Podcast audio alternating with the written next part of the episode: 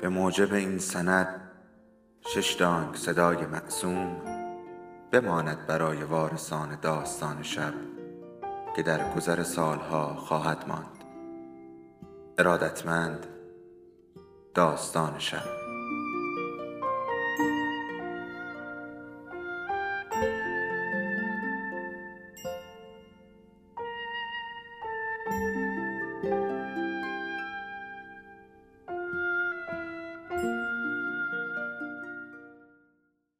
یکی بود یکی نبود.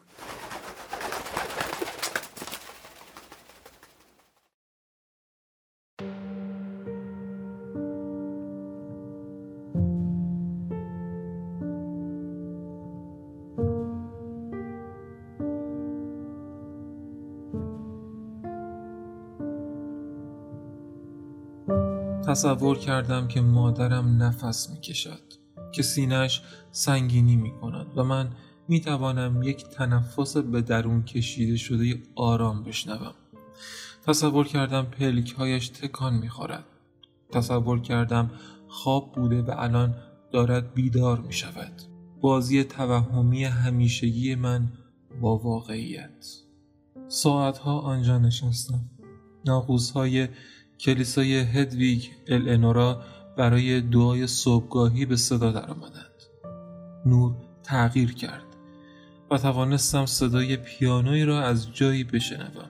تصور نمی کنم سوگواری می کردم یا اینکه به فکر فرو رفته بودم یا حتی اینکه خودم را مشاهده می کردم یا نقشی بازی می کردم. این همان بیماری حرفه‌ای است که در سراسر زندگیم بیرحمانه به دنبال من بوده و چه بسیار عمیقترین تجربیات مرا رو بوده یا محو کرده است.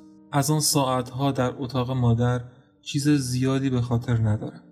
آنچه بیش از همه به یاد دارم نوار بندی روی انگشت اشاره دست چپ اوست. همان بعد از ظهر به دیدن پدر در بیمارستان رفتم و از مرگ مادر برایش گفتم. از امر ذاتوریه ناشی از آن جان سالم به در برده بود و اکنون در صندلی راحتی اتاق عمومی بیمارستان در لباس خواب کهنش با ریش تراشیده و تمیز نشسته بود. دست بلند استخانیش روی دسته اسایش بود. نگاه خیرهی به من انداخت. چشمهایش روشن آرام و کاملا باز بود. وقتی آنچه را که می‌دانستم به او گفتم فقط سری تکان داد و از من خواست تنهایش بگذارم.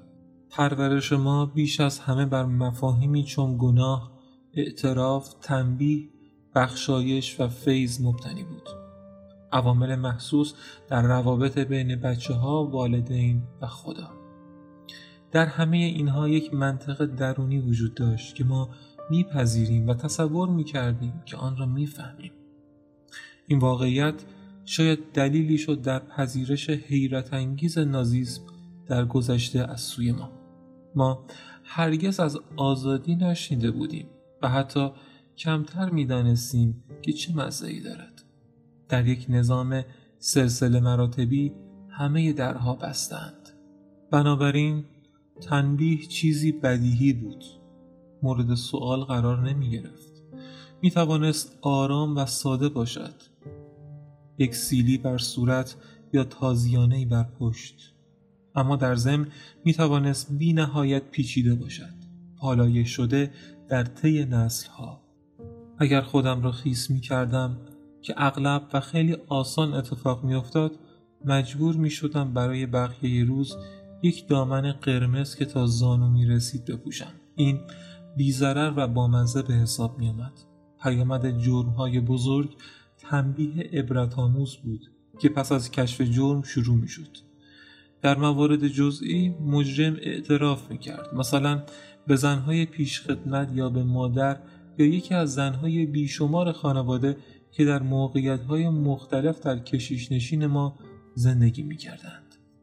پیامد بیواسطه اعتراف روبرو شدن با سردی و بیمهری بود. هیچ کس با تو حرف نمی‌زد یا جوابت رو نمی‌داد. تا آنجا که من می‌توانم سر در بیاورم این برای آن بود که مجرم برای مجازات و بخشایش تمایل پیدا کند پس از شام و قهوه افراد مورد نظر به اتاق پدر احضار می شدند جایی که اعتراف ها تکرار می شد. پس از آن چوب فرشتکانی را می آوردن و تو خود باید اعلام می کردی که فکر می کنی استحقاق چند ضربه را داری. وقتی سهمیه مجازات معین می شد یک بالش سبز سفت می آوردن. شلوار و زیر شلواری را پایین کشیده خودت را روی بالش پهن می کردی. کسی محکم گردنت را نگه می داشت و ضربه ها نواخته می شد.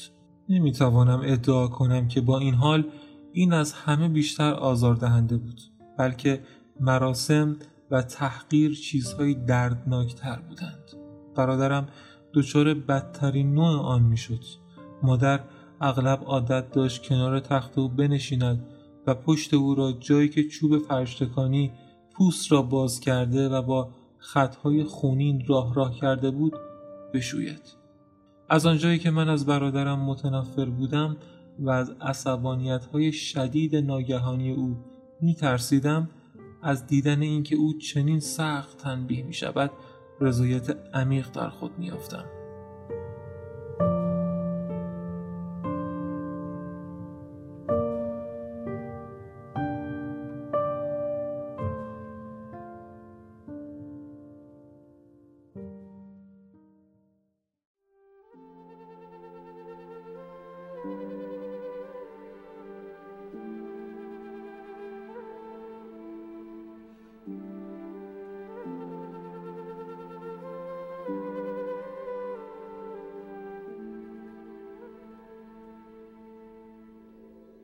داستان شب بهانه است. برای با هم بودن دور هم نشستن شنیده شدن.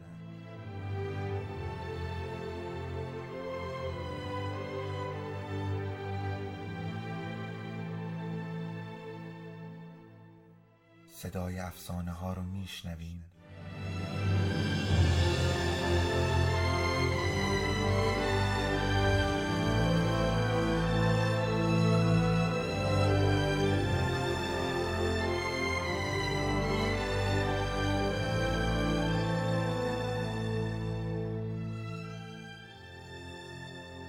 شبتون بخیر.